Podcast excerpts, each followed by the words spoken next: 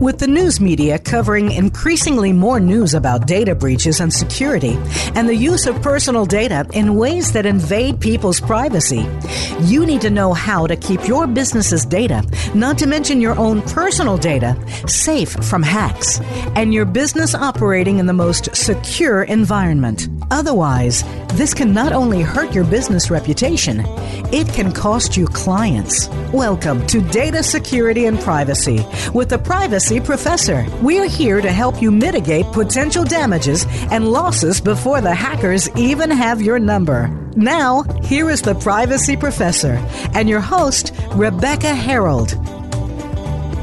Hello, and welcome to Data Security and Privacy with the Privacy Professor. I'm Rebecca Herold, your host. Thank you for joining us.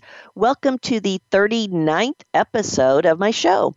I use the show to help raise awareness of information security and privacy risks and issues, and I also strive to provide listeners worldwide with practical tips and actions to help improve information security and to better protect their privacy.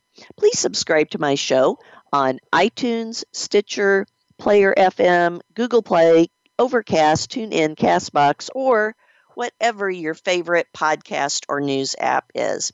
And please subscribe to my show on the Voice America Business Channel site. You know, I sincerely appreciate all of you who tune in. And I'm just thrilled that I see people from all over the world listening. I always love seeing all the countries and cities on the list. It's really exciting for me to see the new ones on my report each week and month. Now, if you're interested in being a sponsor or advertiser for my radio show, please also get in touch. And for those of you in Africa or close to Antarctica, I know many of you have heard this before, but if you need help with information security or privacy, please get in touch. I've been to the other continents and I've not been to these yet. Uh, so I would love to visit your areas and do work for you and then stick around for a few days to do some exploring while there. Thanks also for all of your questions you're sending me. I really do love getting all your questions, so please do keep sending them. My October Privacy Professor Tips message was published on September 28th. Did you get yours? Well, if not, please go ahead and sign up for them. I've always provided them for free. You can sign up for them by going to privacyguidance.com and submitting your email in the box in the upper right part of your screen. And please send me an email letting me know who is your privacy hero. This can be at your work or in your personal life. I'm recognizing privacy heroes in my monthly tips messages throughout 2018. And my November tips is going to be published today, October 30th. So look for that out soon as well. So, October is National Cybersecurity Awareness Month, which is observed truly all over the world in all countries uh, or, or many other countries, not just the United States. My October 16th show with Dr. Terry Curran was dedicated to answering as many of the dozens of questions that I've received from my listeners and tips readers as time allowed. Now, these were questions that I had not answered directly yet. I've gotten so many great questions from listeners and my Privacy Professor tips readers. So, for this, my final October episode during National Cybersecurity Awareness Month, I'm going to answer as many of the remaining questions as possible. And I was going to have an information security genius, true genius, join me today, but Unfortunately, she was called away at the last minute and uh, she had to do something, uh, take care of something. She was very sorry she was not able to make it, and I will try to have her on uh, at some future date. So, you know what? I just decided I'm going to go ahead and go through as many more of these questions from my listeners and readers as our finale to this special month. please continue to send in questions, though. You don't have to send them just because it's National Cybersecurity Awareness Month. I love getting your questions at any time during the year. So please go ahead and send them in. So, for my first question, I was recently in Austin, Texas for the NIST Privacy Framework Workshop. I'm a part of the NIST Privacy Framework Working Group, and I moderated their third panel of the workshop. And on the flights home, I sat next to a very friendly person on my Denver to Des Moines leg of the trip. And she was, uh, you know, chatting with me a little bit. And then she asked what I did for a living. And I told her, and her eyes lit up. And she said, Oh, I am so worried about the security of my information, especially since I got a new laptop. What do you recommend I do to make sure that the laptop is secure? I don't want people getting into it and stealing my data. And don't make things complicated because if you do, I'm not going to remember.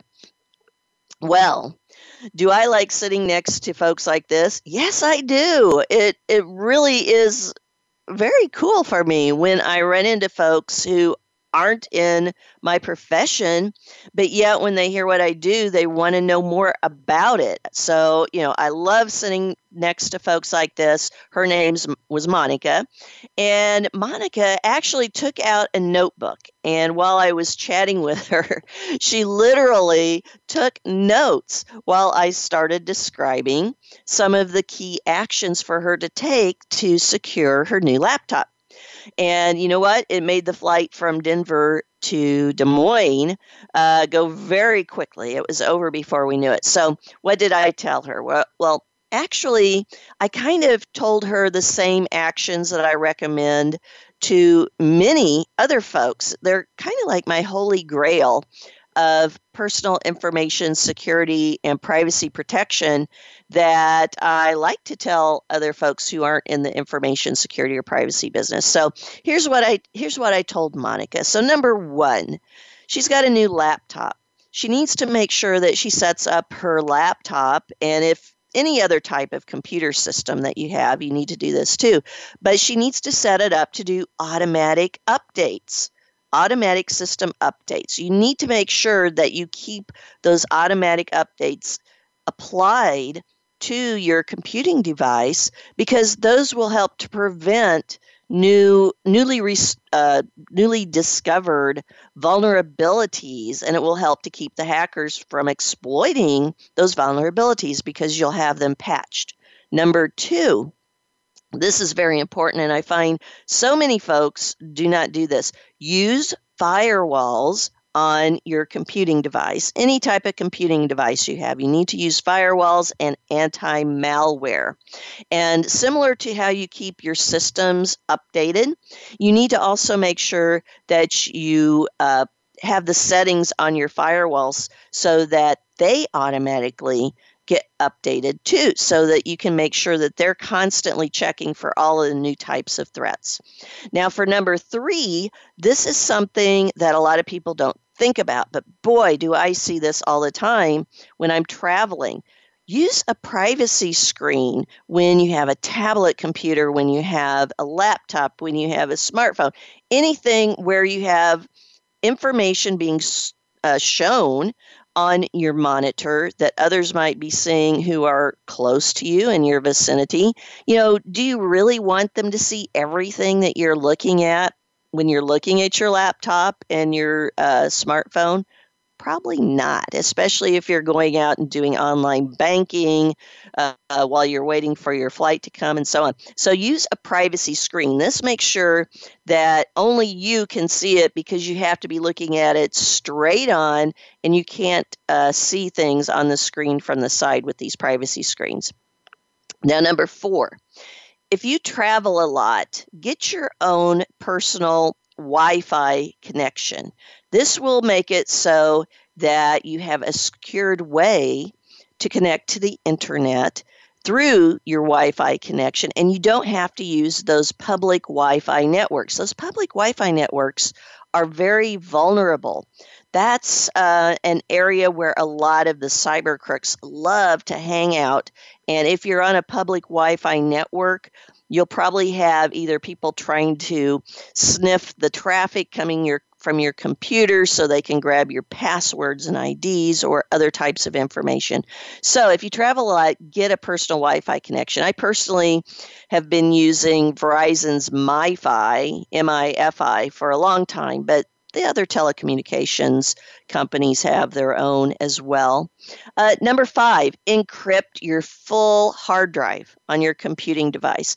Now, some systems already come with this option. You might actually have a computing device that allows you to do full drive encryption. So check that out. If you have it, use it. If not, there are many types of inexpensive um, encryption solutions out there that you can use to encrypt your full hard drive. And this will protect your data. So if somebody steals your computer, uh, if you're using strong encryption and authentication, then they won't be able to get to that data, even if they have their hands on your physical device. Well, speaking of authentication, number six of my tips to Monica was use two factor authentication to get into your laptop or if you use a tablet or smartphone or whatever you're using. Two factor authentication requires you, after you put your user ID in, it requires you to not only enter a password or a PIN, but it will also require you to do one additional type of activity before you can get into your device. And by requiring you to do that second step, it helps to make sure that even if somebody might guess your PIN or password, they most likely are not going to do that second step because they aren't going to um, have access to the requirement for whatever you've chosen for that. And, and you know, there's many different ways that you can do that second step requirement. Oftentimes it's a text to your smartphone and so on, but there's many other ways. Number seven of my recommendation for Monica was make frequent backups of your computing device. Most people don't. And then when they lose their computer, they lose their laptop, it's like, oh my gosh, I lost all of my photos. I had them all on there. Well, make backups. You know, the the more often you need to make backups depends upon how often you're adding new things onto your computing device. So if you're adding new types of photos or videos or Word documents, PDFs, whatever, the more often you're putting more stuff on your computing device, the more frequently you excuse me, you need to make backups and make sure you keep those backups stored, you know, in a separate um, area. You don't want to store your backup on the same device that you're making a backup of. I, I mention that because I've heard people do that, and I've seen people do that. Don't do that. Um, number eight. Here's something important that's related to how you use your device. Do not click links that you don't recognize coming from you know people you don't know through email or through text or or onto your social media page, or even if you do know them, if it's a, a link that you think looks odd or does not fit with the person who sent it to you, uh, don't click it. Now, what I like to do, so many URLs, uh, the website links that are provided now, they're shortened ones, so you can't really tell where they're going. So, what I do is I copy that website link and I take it and I put it in a site like urlvoid.com, um, what that will do is that will check to see if the URL is safe um, or not. And of course, it's not 100% uh, at any of these sites. So if you want to use another site or two, there, there's many different sites where you can check the safety of your URLs. But I like the urlvoid.com site. It's very quick and it's pretty good to, to use to see if a link is safe. Now, here's a bonus item. This was something that I didn't mention to Monica, but I want to mention it to my listeners because I think it's important too. Um, whenever you are out and about, traveling around, I see everybody rushing to those USB chargers. So, you know what? Invest just a little bit of money into using a USB skimmer protector when you're charging your laptop, your phone, or whatever in public places.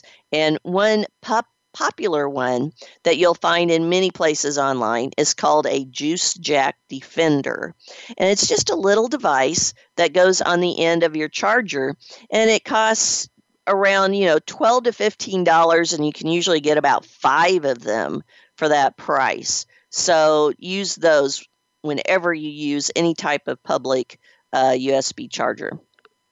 Okay, now let's go on. So that's what I told Monica. We had a great, great discussion. Let's go on to another question. This is actually one from one of my monthly tips readers. Now, um, this reader writes When I travel and I'm in airports, hotels, restaurants, and other public spaces, and I want to connect to a free Wi Fi network, I often see different different Wi-Fi networks show up and being available, but then sometimes some of them go away. Why do different Wi-Fi networks change so often?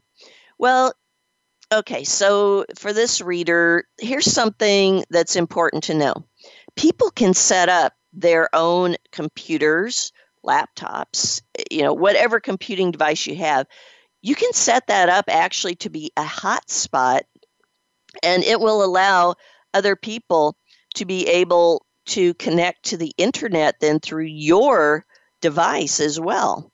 So keep this in mind that um, these other computers might have their settings such that they're set up to be a Wi Fi hotspot that is open and usable to others in the vicinity to connect to the internet. In fact, a lot of folks don't even realize that their own computer is set up to be a Wi Fi hotspot. So check your Wi Fi settings if you have your connection open uh, to allow for this. Now, if you do, others will see your computer's Wi Fi name listed in the available Wi Fi networks list uh, for the area.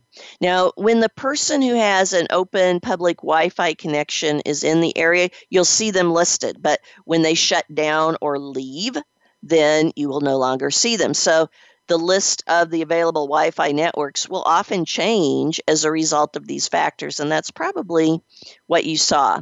Now, Wi Fi, here's something to keep in mind that's related to this Wi Fi public Wi Fi is often used by hackers and other types of cyber crooks to get access to the computers and the associated communications of those using the public Wi Fi, particularly when you are in airports and hotels and restaurants and other public locations.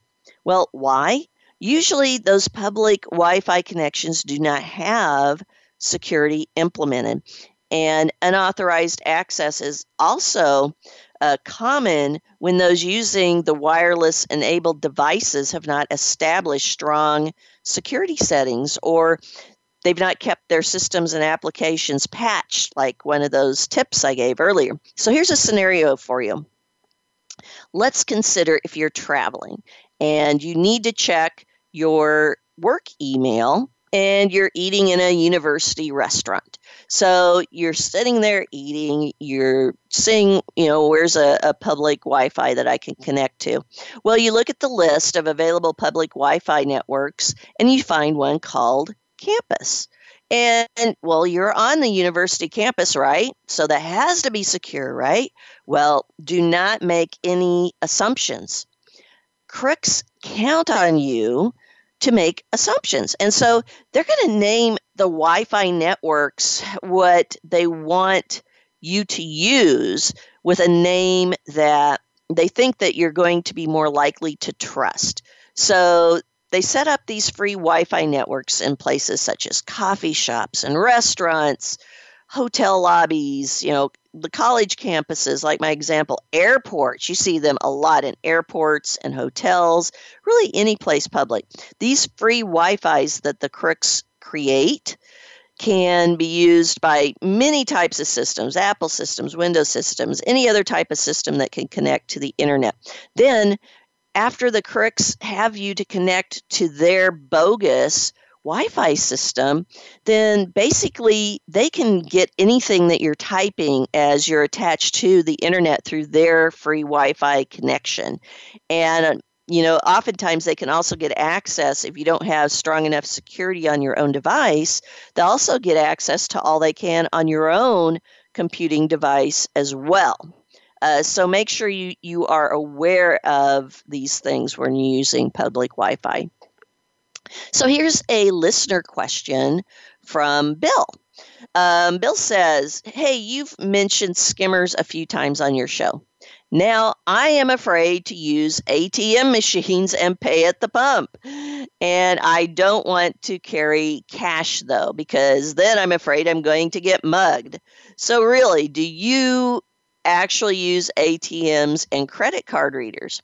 Well, Bill, yes, I do use them, Bill. But guess what? I make sure of a few things first before I use them because I don't want to have somebody taking my data, but I still want the convenience of using them. So at ATMs, it only takes just a second to install a skimmer for the crooks to install a skimmer. So what I do is I jiggle the the card sw- swipe mechanism, and if it's loose, I don't use it. I go look for a different place, a different ATM machine, or somewhere else. Um, if I'm at the cashier's checkout, or if I'm in a self pay location like at the gas pump, because I do like to pay at the gas pump, um, I jiggle that device too and I look at it. Um, if it's loose, I do not use it. I go to a different pump. If it looks strange, if it looks like it's tampered with, I don't use it. Also, I do not use debit cards when I use these type of machines. Um, I use the credit cards because they have more legal protection over any misuse of the card data. And also, if I'm at a, a device where you have to, you know, put in your PIN number, I always cover the pad when I'm putting in my uh, PIN number or password with my other hand, just in case there's a one of those micro cameras that are installed there. So that's something else I do. And you know, I mentioned earlier about those tiny skimmers that can be inserted uh, into the USB charger. So I also do have with me that I use when I travel, kind of related to this, uh, since we're talking about skimmers. It's a different type, but I do use one of those juice jack uh, preventers. So um, let's see. Here's another listener question. Uh, this one is from Gail. And Gail asks, What are the best ways uh, that I can protect my privacy, both online and in the real world? Well, Gail, that's a, a great question. And actually, um, it would take me, I could probably do like a week's class on that. But let me give you just in a few minutes some of the best ways to protect your privacy. First of all, the best way is to not give any more personal data to anyone online, in person, wherever, over the phone, certainly. Give out as little of your personal data as possible. The less personal data you put out there to others, then the more your privacy can be protected. Now, if you do not need to give out real or valid personal data, then don't. For instance, maybe there's a survey online that is asking for your um, birth date or address or zip code or something like that. Well, you know, if it's just a survey, some silly survey, then you don't need to put your actual information there. I know that'll screw up probably their demographics for the survey, but on the other hand, it's also protecting you and your privacy by not putting out such additional types of information. You know, I don't provide my actual address or even where I the city where I live. online. I give it to you verbally through the radio, I know. But when I'm online and submitting different forms or participating in different types of social media sites and doing research, when uh, they ask me for my city, I usually don't give them my my actual city. I give a different location because I'm thinking, why do they need that for the purpose for which this social media site was created? If they don't really need it for the purpose that I'm using it, then you know, I'll tell them a different place. For instance, some of the social media sites think I live in Antarctica. And you probably know why I say Antarctica because I want to go there. But um, so that's that's one of the places I live online. I also live in the Sahara Desert for other types of sites. But you know, speaking of naming locations as well, make sure that you keep your GPS or other type of location tracking tech turned off. That will help to protect your privacy also because that will help to keep others from tracking where you're at and what you're doing at any point in time. So, right now, we're coming right up on our break. And uh, we're going to take a quick break to hear from our valued sponsors that I do appreciate so much. I am answering questions today from listeners and from my Privacy Professor Monthly Tips publication readers. I'm your host, Rebecca Herold, the Privacy Professor. You can contact me with questions and comments about this show, as well as provide show topic suggestions using my email, Rebecca Herold at RebeccaHerold.com, and also through my privacyguidance.com website. Please stay with us. We'll be right back after these important messages from my sponsors.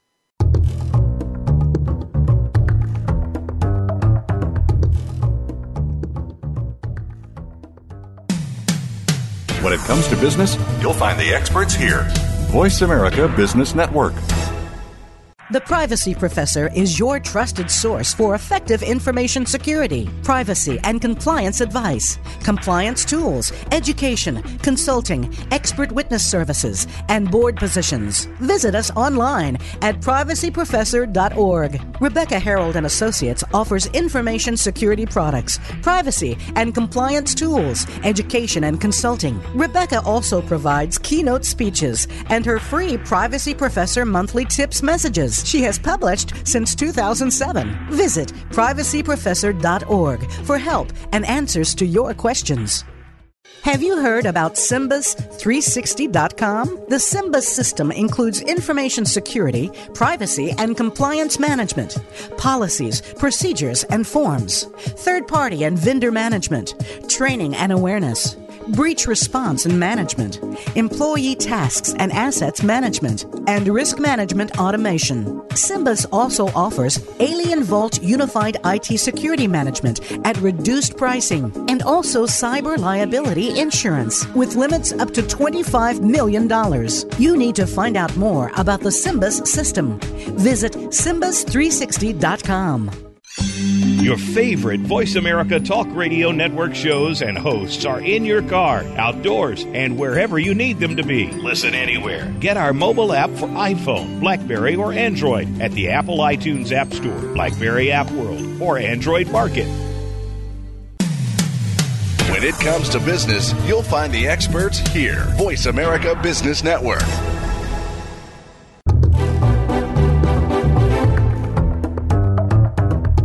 You are listening to Data Security and Privacy with the Privacy Professor. If you have a question or comment about the program, feel free to send an email to Rebecca Herold at RebeccaHerold.com. That's Rebecca Herold at RebeccaHerold.com. Now, back to Data Security and Privacy with the Privacy Professor. Welcome back to Data Security and Privacy with the Privacy Professor on the Voice America's Business Channel. I'm your host, Rebecca Herold. I'm answering questions today from listeners and from my monthly Privacy Professor Monthly Tips publication. So let's continue going on down the list of questions that I've been meaning to answer, but I haven't gotten to yet. Okay, so here's my next question This is from a privacy professor tips reader, Charles. Charles asks, I'm worried about the Exactis data breach. After I read the attached article, and he sent me uh, an email about this, and so he was referencing a July 11th, uh, 2018 Wired article called The Worst Cybersecurity Breaches of 2018 So Far.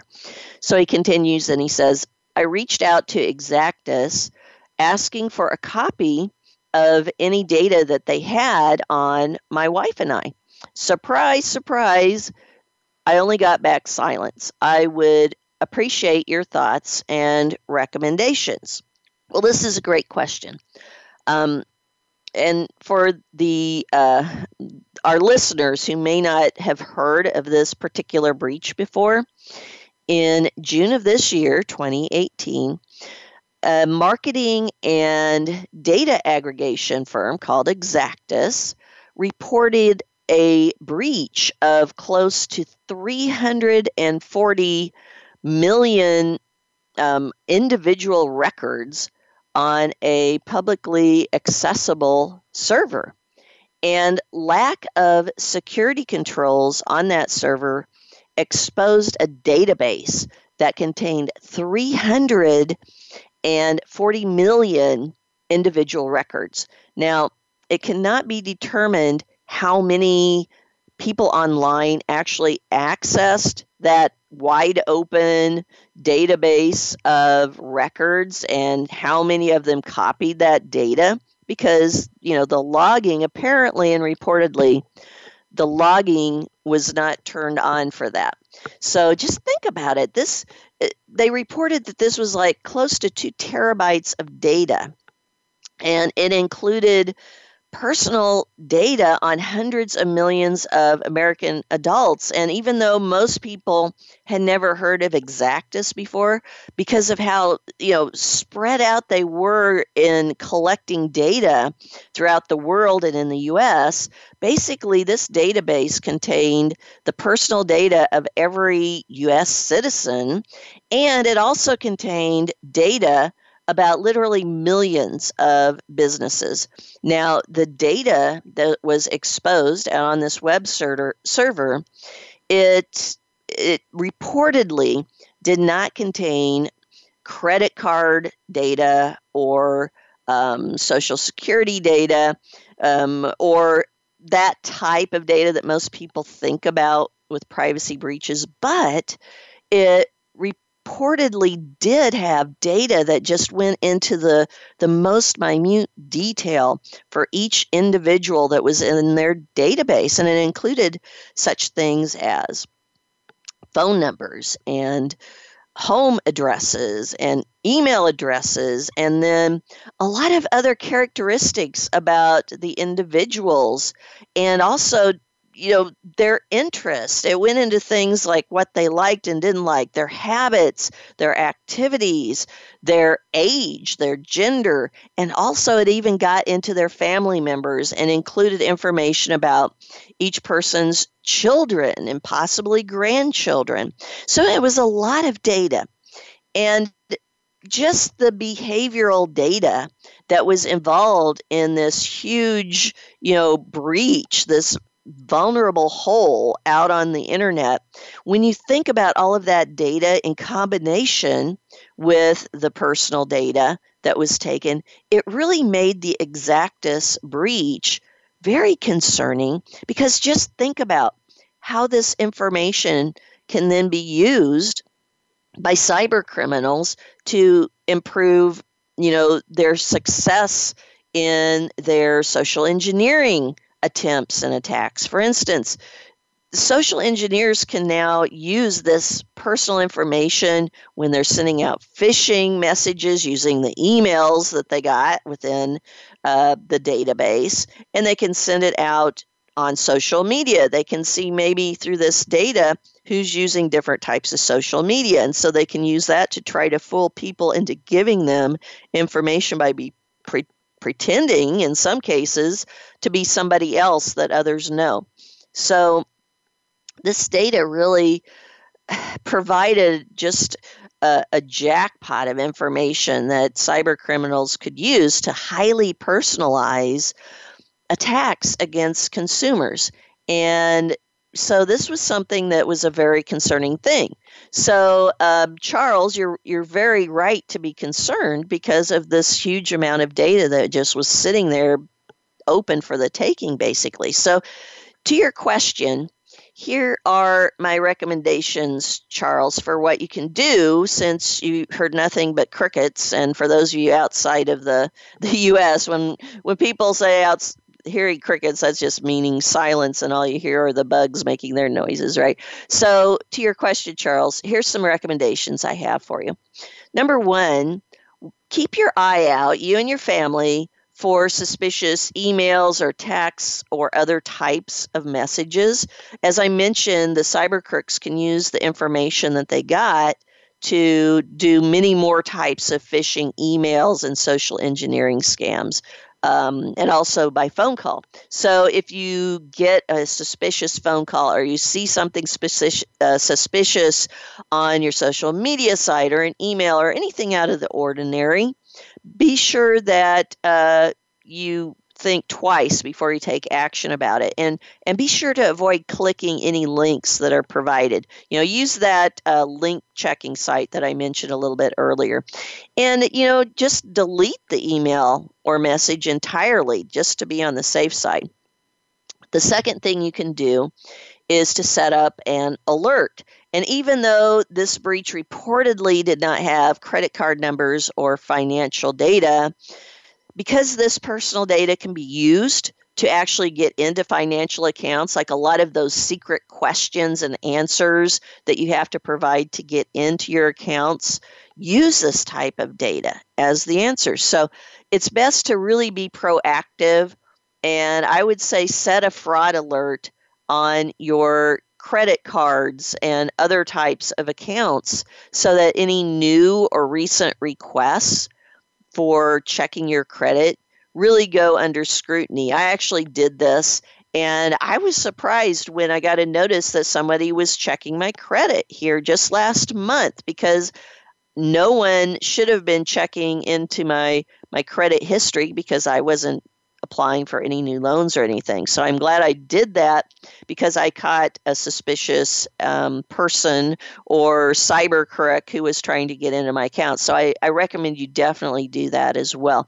Now, if you find an account that was created under your name or your, your family's name that you did not open, if you're in the U.S., um, report it to the police or the Federal Trade Commission as well as to the creditor involved so you can make sure you can get that fraudulent account closed. If you're outside of the US, then go to your data protection authority, uh, report it to them, and get them to help you to resolve the situation as well. And then, number three, you might consider investing in an identity theft uh, solution.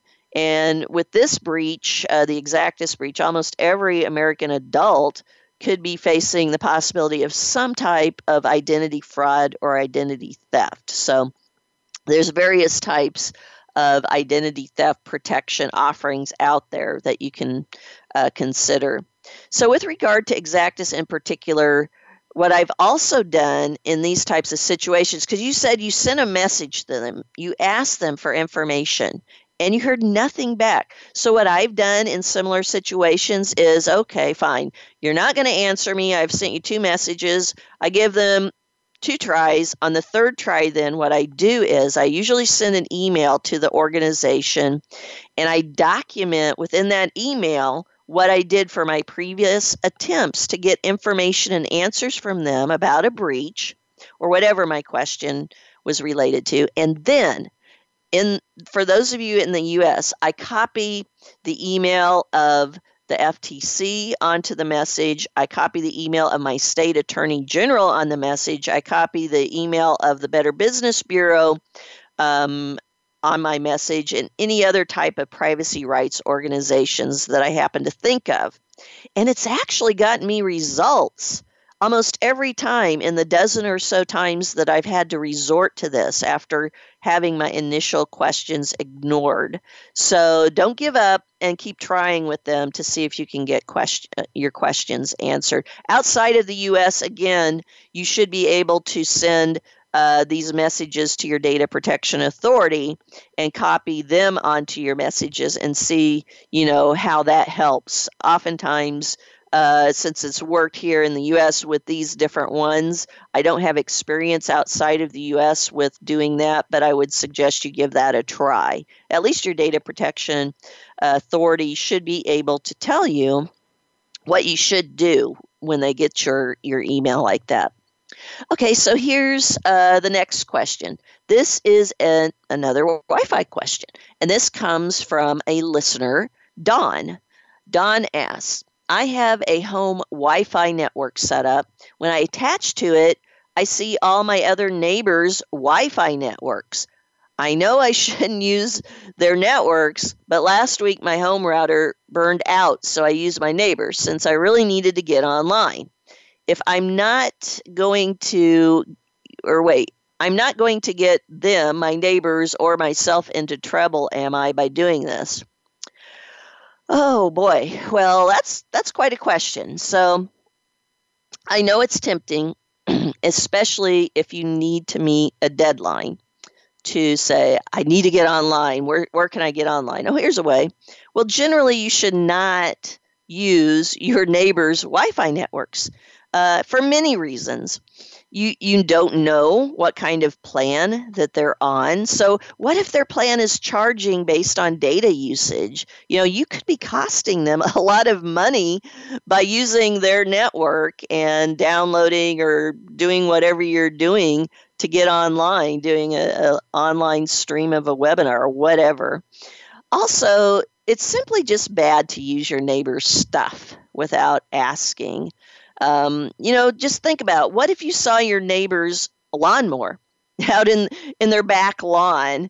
Uh, would you just go get it and use it to mow your own lawn? You know, it's a similar concept. I mean, here where I live in my neighborhood, the neighbors are all friendly. I like them a lot, but I know they wouldn't appreciate it if I just started using their lawnmower tools or jumping onto their Wi Fi networks. You know, most people would not do this. But I know some of you listening are like, yeah, sure, my neighbor doesn't mind. Well, then that's a more unique type of relationship than most people. But instead of just using your neighbor's Wi Fi connection, here's a couple of suggestions I have for you uh, that are better to take. So, first of all, if you have a smartphone, a lot of times you can set up your smartphone, make a change in the settings, and you can make your smartphone a hotspot. And you can use your smartphone to connect to the internet through it as a hotspot. You need to be aware of how this could impact your own data usage for your own billing period, of course. But if you really need to go online for some reason. This could get you there to do what you absolutely must need to get done. And then my second suggestion is get your own personal Wi Fi connection as a backup. You know, I mentioned it earlier because I have my own uh, Wi Fi connection that I travel with. Well, you know, consider getting that just to have as a backup and your own home Wi Fi network. Now, you can usually get these personal Wi Fi network devices through your telecommunications provider. I mean, I'm looking at mine here right now. It's little, it's portable. Mine costs 20 bucks a month, 20 US dollars a month, uh, because it's critical for me to be able to get online for my own work, and also because when I use it, uh, when I travel, and some months I travel you know, quite often then it, it really is worth the investment because I use it also in hotels as well. Okay, so here's another question from a listener. My listener, Glitter. Glitter writes, I love to do live stream videos to show exercises. I'm trying to build a large following online while getting people into awesome shape. Well, that's good, right? Um, Glitter goes on. She says, My mom told me that I should not do this, though, because hackers uh, may access my webcam and secretly record me when I don't know it. So, is it really possible for hackers to access my computer's webcam in this way? Well, thank you for your question, Glitter. And thank you for listening. And first of all, again, kudos to you for being so motivated to create your own videos to get others into awesome shape. Uh, I like your ambition. Now, that said, please do listen to your mother. She is correct that there are ways that hackers and other scoundrels online may try to get access to your webcam. And, you know, they might try to do such things as record you when you don't know it. Um, they might use it as a pathway to get data from your computer or do other types of nasty actions that you would not like or appreciate. So it's important for you to secure your webcam and also be aware of the flaws in technology that can expose you to unauthorized access to your webcam and basically to all of your computer. So here's a case in point. I just read about this in the news. Um, there were researchers from SEC Consult, and they issued a warning at the beginning of this month, October. And their warning was about surveillance equipment including such things as webcams. And it's they come from a chinese manufacturer and i hope i'm saying this correctly to my chinese um, listeners out there. You can send me an email let me know if I, I didn't pronounce this correctly. But the chinese manufacturer is huangzhou Xiongmai technology.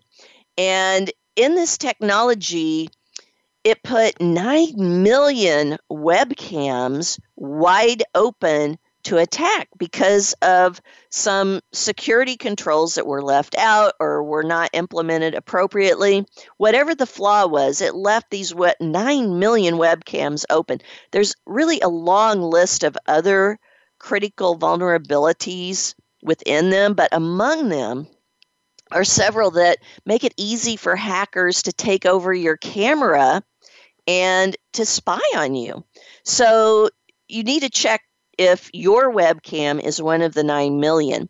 And if you, you Google, um, you know, what I just told you about, you, you will probably find a list of those. If not, send me an email and I'll send you a link to a listing of all the different brands of tech that are using these particular unsecure um, webcams. So, Glitter, here are some other simple actions, though, to take. Let's assume that your webcam is not flawed. So, here's some additional actions you need to take to prevent your webcam from being compromised. So, number one, use a long, strong password. Do not keep the default password that came on it. Choose a new one and make sure you use upper and lowercase letters, numbers, and special characters. Choose a strong password that is different on your webcam from all of the other passwords you use. Number two, use webcams that have advanced, strong encryption capabilities. Your webcam, if you have a newer um, piece of equipment, it might have this already built in, but check on this, check in your settings. This will help to protect the images transmitted so that they can't be picked up by others. Number three, make sure that your home router is secured, or if you have multiple routers, make sure they're all secured. Hackers can get to your Wi Fi connected computer webcam through your home Wi Fi router if you do not have them properly secured. So make sure your router uses strong passwords and is encrypted as well. Also, uh, for your next tip on uh, strengthening your webcam security, turn on auto updates for your webcam firmware. You know, at the beginning, I talked about turning on auto updates for your system. Uh, systems and, and your other applications. Well, do this for your webcam firmware as well you can do this. You can uh, go into your settings. If you need more information about this, send me an email and I can send you some information back. I think I'll actually put something about that into uh, one of my upcoming tips messages. I think that would be a good thing to include. The next tip use firewalls and anti malware uh, tools to make sure that you're protecting as much as possible. Um, also, here's something very low tech but very effective. Simply put a sticky note or other type of cover over your webcam camera when you're not using it. I've done this for many years. I mean, people think I'm paranoid when I do this, but you know, it works. I mean, if you have that little lens there in your webcam in your laptop, just cover it when you want to make sure that nobody's using it. And you know, here in my office, I use a desktop computer. I have one of these big screen monitors. So, with this uh, setup that I use in my office, why I have a separate webcam that I just completely keep disconnected from my large desktop computer and screen when I don't want to to use it and I don't need it. So you can do that too. Um, so that gets us pretty close to the end of my list of questions that I had. I have just a handful of others, but they're very specific to certain types of technologies that I don't think are widely used by all my listeners. So I'll just answer those directly. But you know, if any of you are interested in seeing some of my other advice, I invite you to visit my website, privacyguidance.com, and there you'll see um, a place, uh, a, a place to click called My Articles. It's in a rectangle, just kind of right underneath and to the right of my photo at the top of the screen. I have sections when you go to that page. I have sections there for various topics, and I have a page that you can get to from here that lists some of the more recent news articles as well that contain some of my interviews, thoughts, and so on. Also, if you're interested in getting some more tips like this, certainly subscribe to my monthly privacy tips message. I also put out a monthly blog post to CPO Magazine. So you can go to the CPO Magazine site, just type it in like it sounds, cpomagazine.com. Uh, also, I occasionally write for the Secure World Expo site, and I've done keynotes for them this year. I enjoyed that greatly. And I also have uh, recently done a guest blog post for Tripwire. So that was for National Cybersecurity Awareness Month. Um, so you can go there and see so many different types of topics. I want to note too, I had some people asking me about ethics articles. So if you go out to my articles page, there's a section there for ethics as well. Um, this is something, even though I haven't really talked about it a lot on this show. Over the years, um, I've written some ethics articles, and actually, for some of the classes that I've taught as an adjunct professor uh, for the Norwich University Master Science and Information Security and Awareness program, and I did that for nine years. I stopped doing that a couple of years ago, but um, I I created some ethics curriculum for them. So you might be interested in some of those as well. So today I've been answering questions from listeners and also from my Privacy Professor monthly tips publications. Now, I have some really great guests that I'm so excited about who are going to be coming on in the weeks ahead who are going to be discussing some really interesting topics. So, I have um, a guest coming up that's going to be talking about privacy for students and teachers in schools. I have an expert in WPA3. Yes, WPA3. That's going to be uh, coming out very soon and being used. So I have a WPA3 expert who's going to answer questions about that new advancement in encryption. I'm going to have some more shows on voting and elections discussions.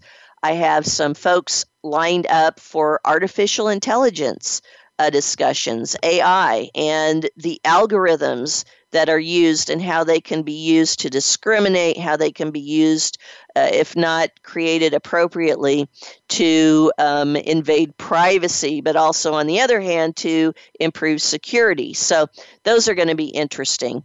Also, someone who um, is going to come on to talk about nation state hacking of hardware components and the importance of supply chain security. So, I have a really long list of folks lined up um, in the, the weeks and months ahead. Uh, and if do you have a topic to suggest that I cover or a guest to suggest? Well, just let me know. You can contact me with questions and comments and provide me with your show topic ideas using my email, Rebecca Herold at RebeccaHerold.com. Please tune in to the show each week. If you cannot make our scheduled live time, you will be able to listen to the recordings. You can find recordings of all my past shows on iTunes, Mobile Play, Stitcher, TuneIn, Player FM, in addition to, of course, the VoiceAmerica.com business channel website. And also, contact me if you need help with information security, privacy, or compliance, keynotes, um, if you need an expert witness, and for information about SIMBUS360.com. And also, visit my YouTube channel, The Privacy Professor, if you're interested in my appearances on the CW Iowa Live morning shows and see the topics we discuss there. I urge you to notice and stay aware of information security and privacy issues as you go about your daily activities, go to your job, and do your daily work or encounter anything else involving your personal information and how it's secured and potentially used in ways that could impact your privacy. Until our next show, please ask those you do business with and who you work for if they are doing all they can to secure the information you've entrusted to them. Be privacy aware in the week ahead. Bye for now.